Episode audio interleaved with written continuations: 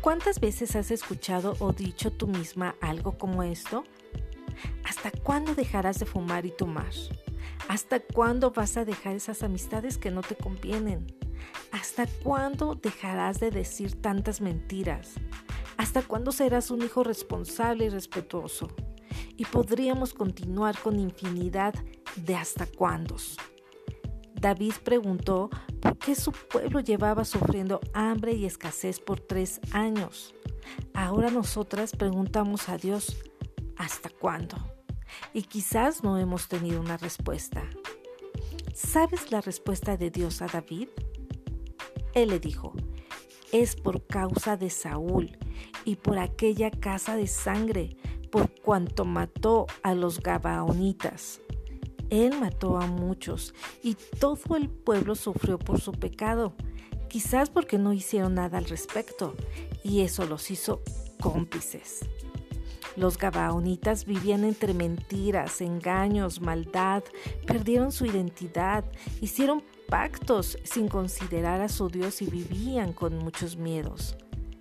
¿Identificas alguna de estas situaciones en tu vida o en la de tus hijos? Estas actitudes nos llevan a vivir de forma equivocada y enfrentamos consecuencias durante un periodo largo en nuestra vida, tanto que creemos que nunca terminarán. Seamos honestas, exigimos a nuestros hijos hacer cosas que nosotras mismas no hacemos, como no mentir, por ejemplo. Los principios se han perdido, ya no hay respeto, ya no se practican las buenas costumbres de los abuelos. No damos importancia a la forma de hablar y comportarse de nuestros hijos.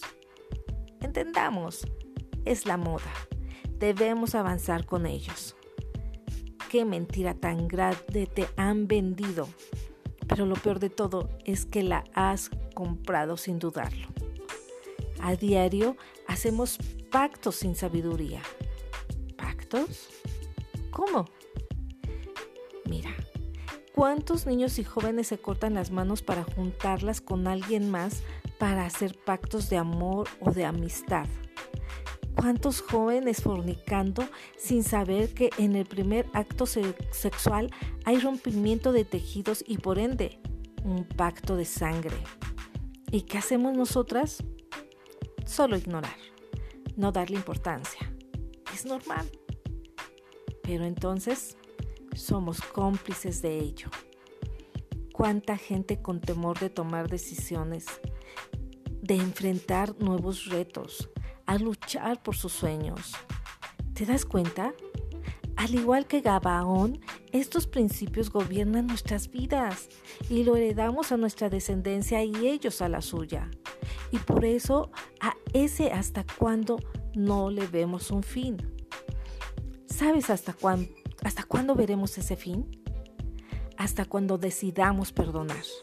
Hasta cuando decidamos hacer un verdadero pacto con Dios. Hasta cuando dejemos la justicia en manos de Dios hasta cuando cumplamos nuestra misión que es velar, renunciar al pecado, vivir sobre la roca que es Cristo, pelear la batalla con infinidad de fieras devoradoras y aves rapaces infestadas de pecado que atacan a nuestros hijos y a nuestra familia. Clamemos a Dios para que mande lluvia que lave y limpie el pecado de nuestros hijos y puedan ser renovados. Dejemos de quejarnos y en su lugar provoquemos el corazón de Dios para que mande la lluvia temprana y tardía. Isaías 54:13 Yo les enseñaré a todos tus hijos y ellos disfrutarán de una gran paz.